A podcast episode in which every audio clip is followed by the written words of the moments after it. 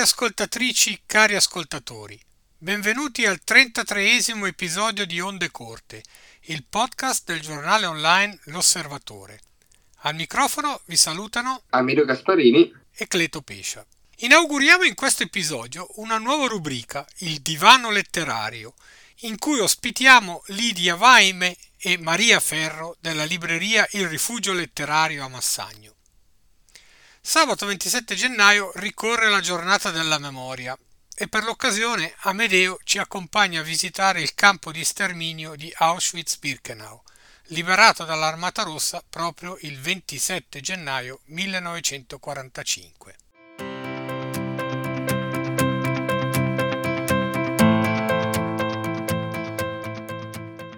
Cari ascoltatrici, cari ascoltatori, benvenuti al primo episodio di una nuova eh, rubrica del nostro podcast eh, intitolata Il divano letterario. Sono qui con me Lidia e Maria, le due attivissime bibliotecarie, eh, diciamo così, proprietarie della libreria Il Rifugio Letterario a Massagno. Lidia, mm, tu sei un'appassionata di noir e eh, vorresti presentarci un libro mh, mm, che hai appena letto, tutti i particolari in cronaca di Antonio Manzini per Mondadori.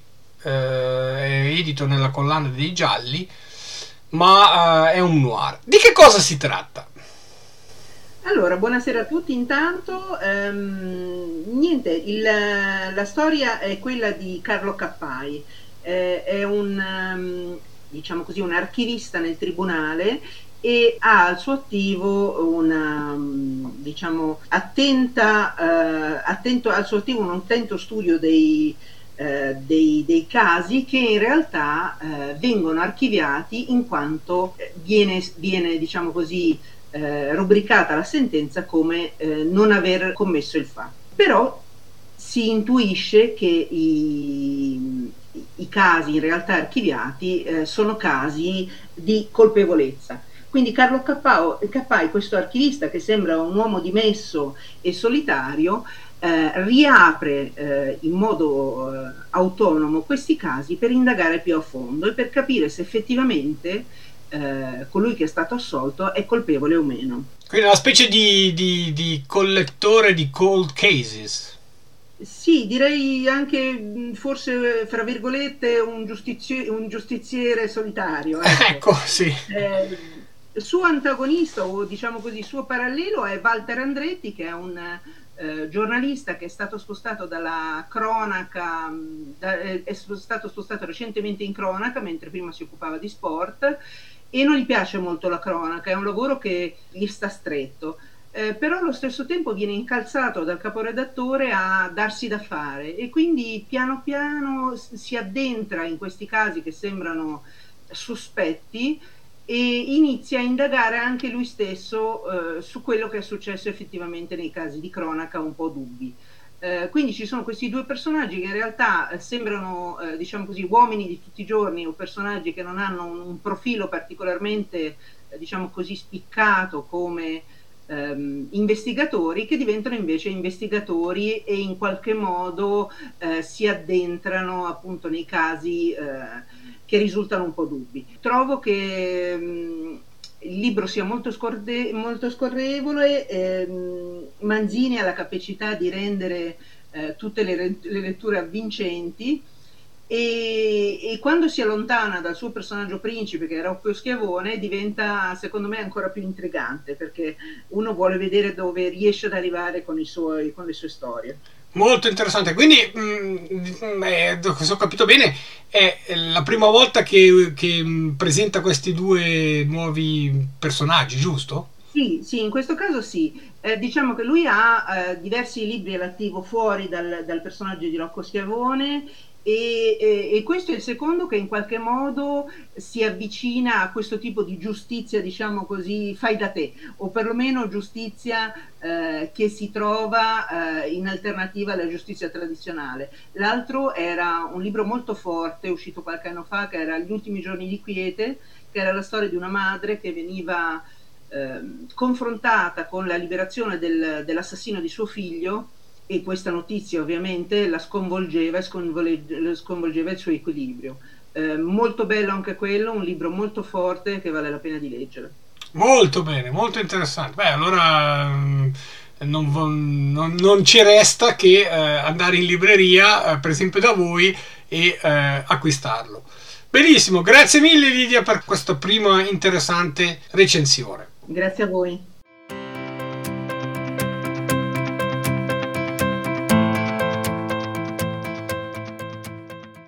A quasi 80 anni dalla fine della Seconda Guerra Mondiale, sono ormai pochi i sopravvissuti all'Olocausto che possono dare testimonianza diretta della loro terribile esperienza.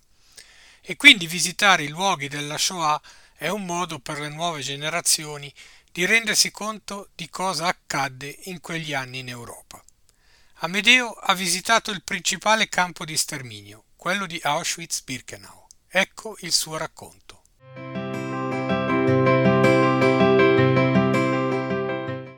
Si trova ad un paio di chilometri dalla stazione ferroviaria di Oswiecim, tra Cracovia e Katowice in Polonia, il campo di concentramento e di sterminio di Auschwitz. Aperto nel 1940 per la volontà di Heinrich Himmler, si costruiva su un ex fortino ed è diventato oggi, eh, ma anche abbastanza eh, subito dopo la seconda guerra mondiale, nell'immaginario collettivo la fabbrica del terrore e dell'orrore assoluto, eliminazione dei prigionieri, camere a gas, ma prima naturalmente eh, anche tutta una serie di sevizie da parte dell'SS e dei nazisti in generale, dei soldati e dei collaborazionisti. Oggi Auschwitz è un posto che invita a riflettere e a portare con sé più eh, che eh, delle risposte, tutta una serie di, di domande, ma certamente la certezza di non avere delle certezze. Auschwitz ci invita a riflettere, invita i visitatori, invita tutti eh, a, a, visitarla e, e, a farsi scoprire. Visitatori che dovrebbero essere chiamati forse dei, dei pellegrini perché Auschwitz è un luogo quasi sacro dove, dove, dove meditare, dove, dove riflettere, dove coltivare la memoria e il passato questo universo concentrazionario perché si estendeva per diversi chilometri, un viaggio eh, nella fabbrica della morte. Il campo di concentramento e di sterminio è, è un, enorme, un enorme cimitero senza, senza, tombe e si estende fino ad Auschwitz II eh, nel campo di, di, Birkenau, da qua appunto Auschwitz-Birkenau. Eh, per accedere al, al campo storico eh, occorre passare una sorta di reparto di security come in aeroporto, si arriva dopo qualche appunto chilometro dalla, dalla stazione ferroviaria al, al, al, all'edificio storico, bisogna appunto passare eh, gli scanner e i, e i metal detector. La scritta Arbeit macht frei, il lavoro rende liberi, era voluta, fu voluta dal comandante di Auschwitz eh, Rudolf Höss eh, e questo, questo, cartello, questa insegna eh, separava la vita dalla, dalla morte. Perché eh, Oswiecim? Dunque, intanto non era lontano da diversi fiumiciattoli che comunque servivano e servono sempre per eh, per dire, stabilire dei, dei, fortini piuttosto che delle, eh, delle, zone di produzione o di, o di fabbriche. Eh, il terreno del luogo è un sito di carbone e di minerali e a livello eh, di ferrovia era anche un importante, un importante eh, snodo. Il 14 giugno del 1940 vide l'arrivo del primo contingente di prigionieri dedicati, destinati al lavoro, al lavoro duro. Il campo doveva ospitare originariamente 10.000 prigionieri, ma si arrivò presto ai, ai, ai, 30, ai 30.000. Le condizioni igieniche del campo erano terribili sin dall'inizio, c'erano pidocchi, lavoro duro, tifo e anche, e anche, e anche fame. Nel 1942, dopo la eh, conferenza di Wannsee, eh, Auschwitz ampliò le sue funzioni e da campo di concentramento divenne un centro di, di sterminio. Pensiamo che dal 1942 l'80% dei prigionieri che giungeva ad Auschwitz aveva meno di un'ora di, di vita, dunque il tempo di fare, di spogliarsi, poi di andare eh, nelle, nelle, camere a gas e, e, e soffocare. Dal 1942, un altro anno, sempre un anno molto importante, vide un terzo ampliamento del sito, appunto si, si creò la cosiddetta Auschwitz 3, dove, oppure il campo di Buna Monowitz, dove tra l'altro, eh, oggi distrutto, ma dove tra l'altro c'era la IG Farben eh, Industrie. Qui lavorarono tra gli altri Elie Wiesel, premio Nobel, Primo Levi, ma anche Dan- Dennis Avey. Um, il complesso di Auschwitz nel totale aveva circa 40, una quarantina grosso modo di, di, sotto, di sottocampi. Uh, dunque, varcata la, la, famosa scritta Il lavoro rende liberi, si arriva a tutto un complesso di, di baracche, che oggi, le baracche, le ex caserme, che oggi sono state ristrutturate, sanificate e ospitano eh, ciascuna un paese diverso che racconta la storia dell'olocausto di quel paese. La prima baracca ehm, mm, vede immediatamente all'ingresso una frase di Giorgio Santayana famosa, chi non ricorda il passato è destinato a ripeterlo. Ecco, già da questa frase capiamo che Auschwitz è un posto, come dicevamo all'inizio, di, eh, di domande. Di risposte qua ce ne, sono, ce ne sono molto poche, di giustificazione non ce n'è naturalmente eh, nessuno. In questo luogo sordido si eh, viveva ammassati, peggio che, che, che gli animali. Eh, il, I dati eh, sono abbastanza noti e comunque sono eh, ripresi sui, sui muri delle, delle, caserme. Parliamo di 1.1 milioni di ebrei soltanto eh, qui ad Auschwitz con circa 150.000 polacchi e 23.000 rom e sinti eh, uccisi, per un totale quindi di 1.5 milioni di persone. Um, Auschwitz-Birkenau uh, è il campo di sterminio, uno dei sei, eh, che ha avuto il maggior numero di morti del sistema eh, di sterminio. Poi c'è Treblinka, eh, Belzec, Sobibor, Kelmno e alla fine Majdanek. Uh, nel 1941, con l'invasione nazista dell'Unione Sovietica, si arrivò ehm, a, arrivarono nuovi eh, prigionieri, prigionieri di guerra sovietici catturati nell'ambito dell'operazione eh, Barbarossa. Dopo la conferenza di, di, di Wannsee alle porte di di Berlino eh, si arrivò eh, al febbraio del 1942 con la soluzione finale esportata, tra virgolette, all'interno degli altri dei, dei campi di, di, sterminio. Pensiamo che nel febbraio del 1942 l'80% degli ebrei della Shoah era vivo, mentre il 20% era morto. Esattamente un anno dopo, quindi febbraio 1943, le percentuali erano ribaltate, cioè l'80% degli ebrei morti nella Shoah uh, e il 20% di quelli ancora viventi. Un'urna simbolica di, di ceneri ricorda uh, appunto in maniera simbolica uh, tutti gli assassinati.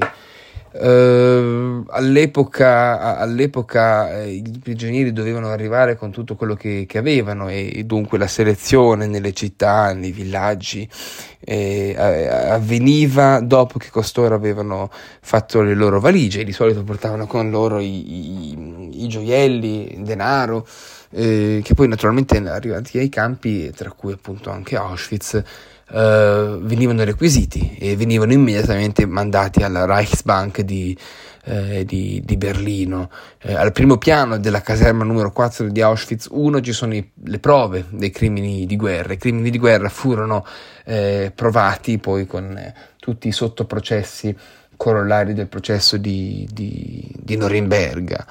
Naturalmente eh, si parte dai barattoli di Zyklon B, che era l'acido letale che eh, era imprigionato in piccolissimi cristalli che una, a una temperatura di 25 gradi uccideva i, prigionieri e assicurava un, un soffocamento immediato.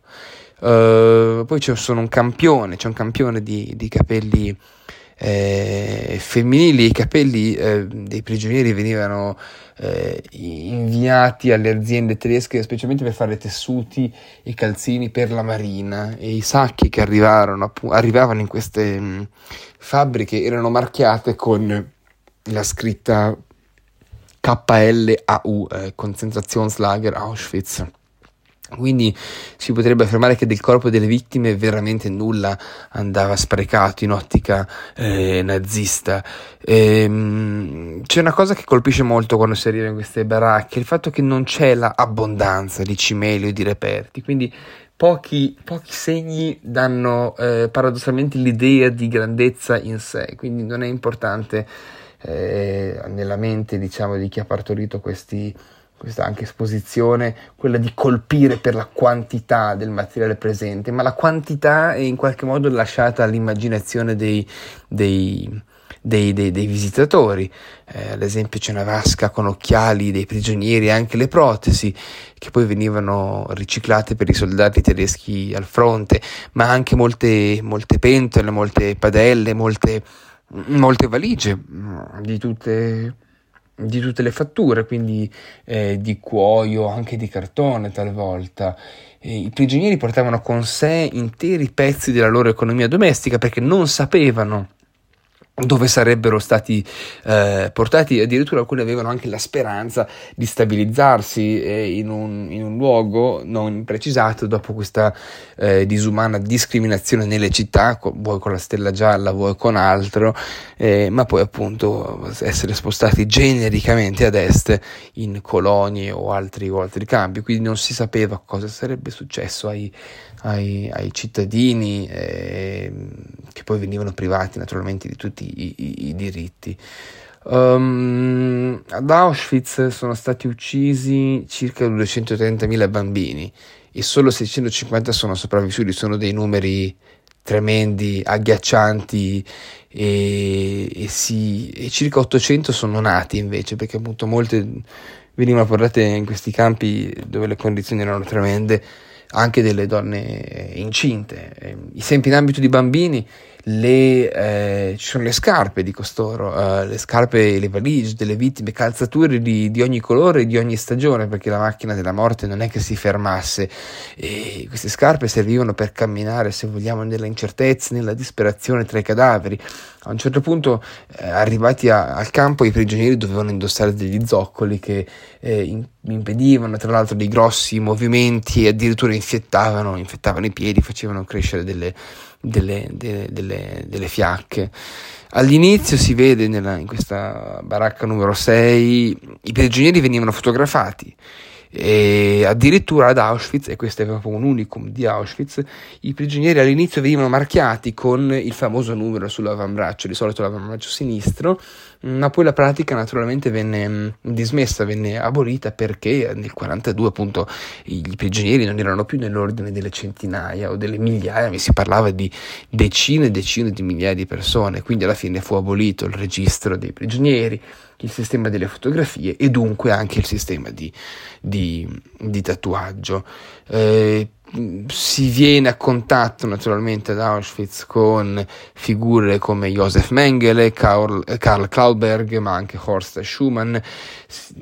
La, la, crudeltà di questi medici che si erano votati al male e, e anche al sadismo e alla crudeltà più assoluta era, era, era, era pazzesca, era tremenda.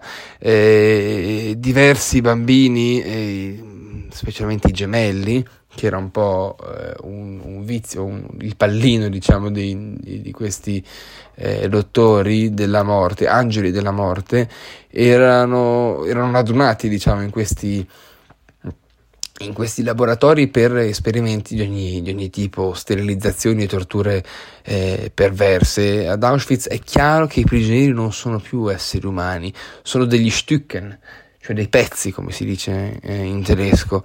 Nella caserma numero 11 venivano i processi farsa, le, fu- le fucilazioni e- ed era la baracca anche dei, di alcuni prigionieri politici. Qui venne testato per la prima volta nel settembre del 41 su dei prigionieri politici polacchi e prigionieri di guerra sovietici le prime le, furono le cavi per, per testare il primo Zyklon B. In questa caserma morì anche quello che poi sarebbe diventato santo, eh, Massimiliano Maria Kolbe, che si offrì di morire al posto di un padre di, di famiglia e le SS accettarono questo scambio di prigionieri. Al blocco numero 11 alloggiavano anche i, i capoi Sonderkommando, che erano dei prigionieri anch'essi, ma che godevano di più benefici nei confronti degli altri ed erano un po' gli intermediari tra i prigionieri e i capi delle, delle, delle SS. Eh, la caserma 14 ospita la sezione museale dell'ex Unione Sovietica e sono esposti alcuni strumenti dei, dei dottori. Alla caserma 13 invece c'è il museo diciamo, dei Rom e dei, e dei Sinti. 25.000 venivano dalla Romania di Ion Antonescu, mentre nel blocco 21 si, si narra la storia dei, degli ebrei olandesi, di 107.000 eh, 107.000 vennero, vennero, uccisi su 140.000 ebrei, quindi insomma eh, un numero eh, elevatissimo. E venivano dai, dai, campi di Westerbork e poi di solito andavano a Sobibor, la stessa Anne Frank eh, che per a, Belge, a Bergen-Belsen era passata per, per, per, Auschwitz.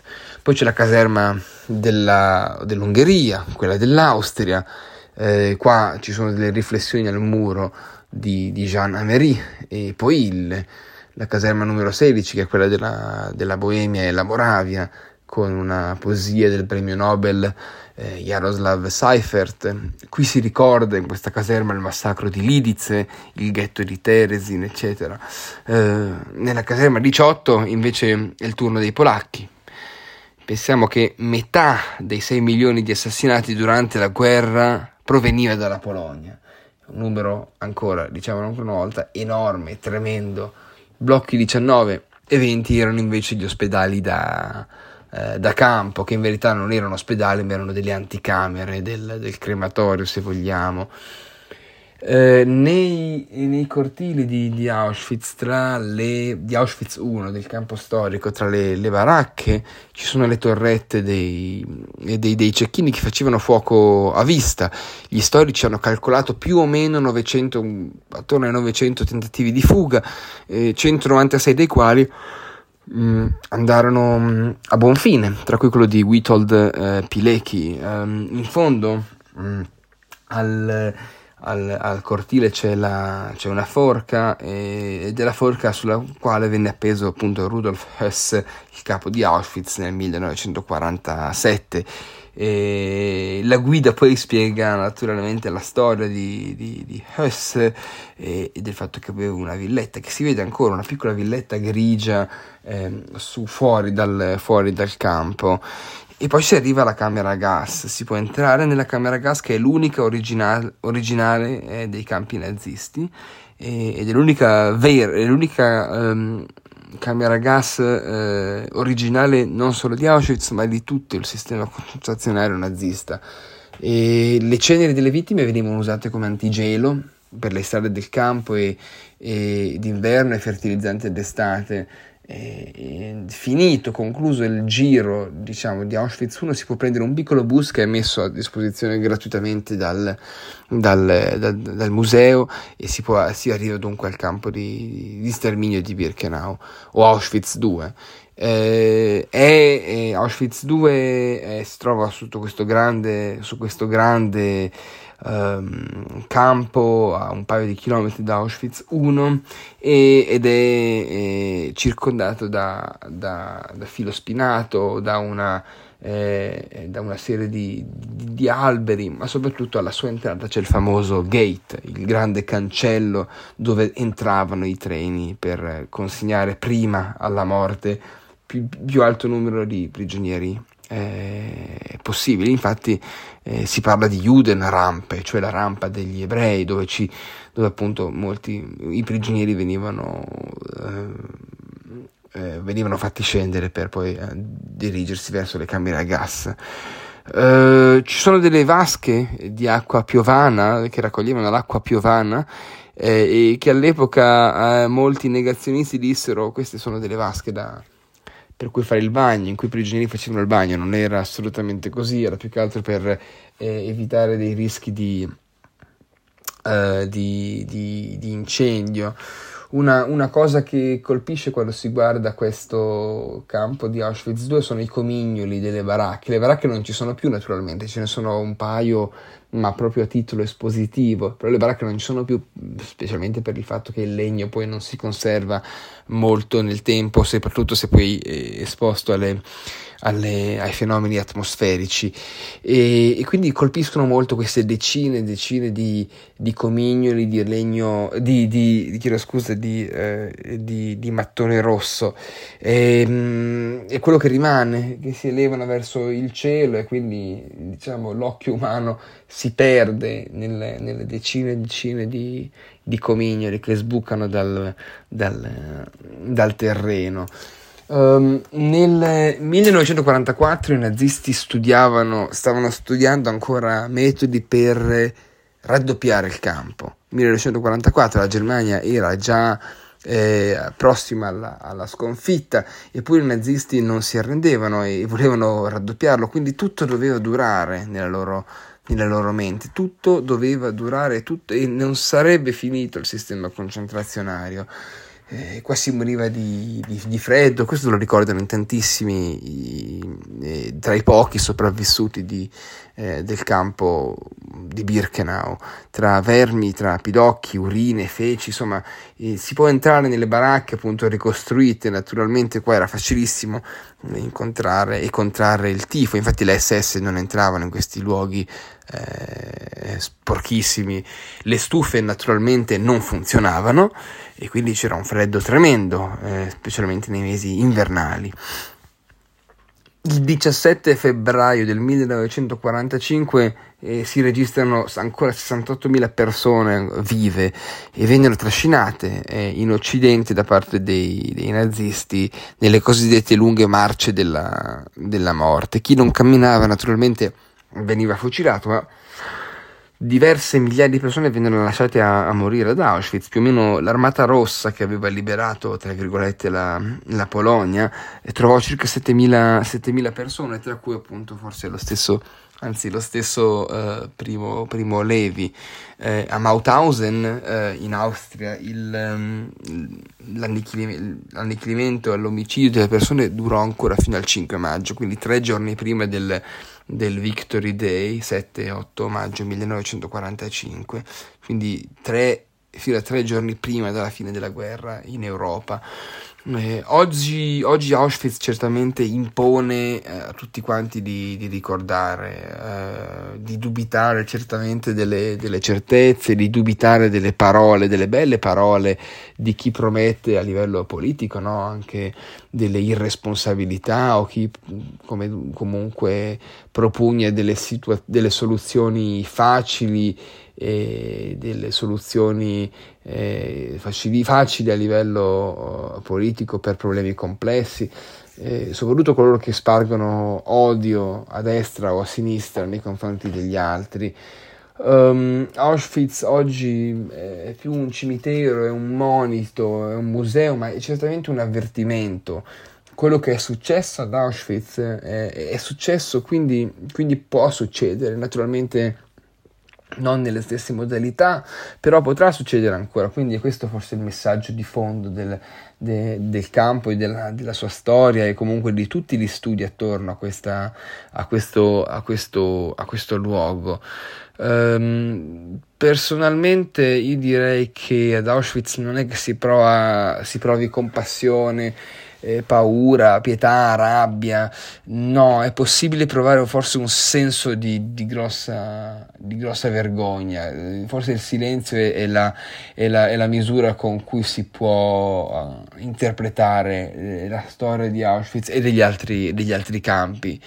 Eh, c'è una bella frase del Talmud che dice che salvare una vita equivale a salvare l'intera umanità, e, tuttavia è anche vero il contrario, chi uccide una vita è come se uccidesse tutta eh, l'umanità, l'umanità che ad Auschwitz è, è, è morta, vorrei insistere sulla questione delle, delle, risposte, qua non ci sono risposte, eh, chi ha capito qualcosa o cerca di avere capito qualcosa da, da Auschwitz o dalle storie comunque di chi è sopravvissuto esce, esce da Auschwitz eh, come turista naturalmente, ma pieno di dubbi, di incertezze e naturalmente appunto di, di vergogna. Eh, per coltivare la memoria occorre continuare a, a, farsi delle domande. È importante farsi delle domande per vivere e anche per sopravvivere, certamente. La Shoah eh, va ricordata, va portata ovunque, nel senso che va ricordata, va rafforzata. Eh, sono passati decenni dai forni crematori e non ci sono neanche più eh, che, poche, che poche persone che possono raccontarci come fonte primaria quella storia e la loro esperienza. E certamente è importante fare tesoro della loro esperienza e continuare a fare studi, ma anche a visitare per chi può, per chi può visitare questi, questi luoghi eh, che sembrano dei luoghi che non appartengono a questa terra, perché è difficile pensare che eh, quello che è successo è successo veramente. No, è successo, è successo e come, e oggi il, il, il ricordo va, va, va sempre rafforzato, specialmente in un'epoca di negazionismo. E molti filosofi si sono interrogati quello che, su quello che è successo ad Auschwitz e in altri campi alcuni dicono Dio è morto, no? Dio, Dio è morto, la, la, religione ha fallito, Dio non c'è più, no, non è morto, è forse l'uomo che è morto ad Auschwitz. Eh, eh, molti hanno detto che non ha senso chiedersi dove fosse Dio eh, all'epoca, eh, avrebbe forse più senso chiedersi dove, dove, fosse l'uomo e forse chiedersi anche se quello che l'aguzzino che uccideva il suo fratello era veramente un uomo, se questo è un uomo.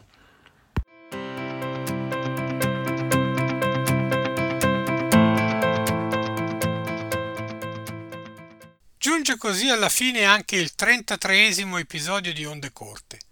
Sul sito podcast.osservatore.ch troverete tutti gli episodi, completi di annotazioni sui temi trattati in ciascun episodio. Per commenti, suggerimenti e critiche potete scriverci all'indirizzo ondecorte-osservatore.ch. A risentirci al prossimo episodio.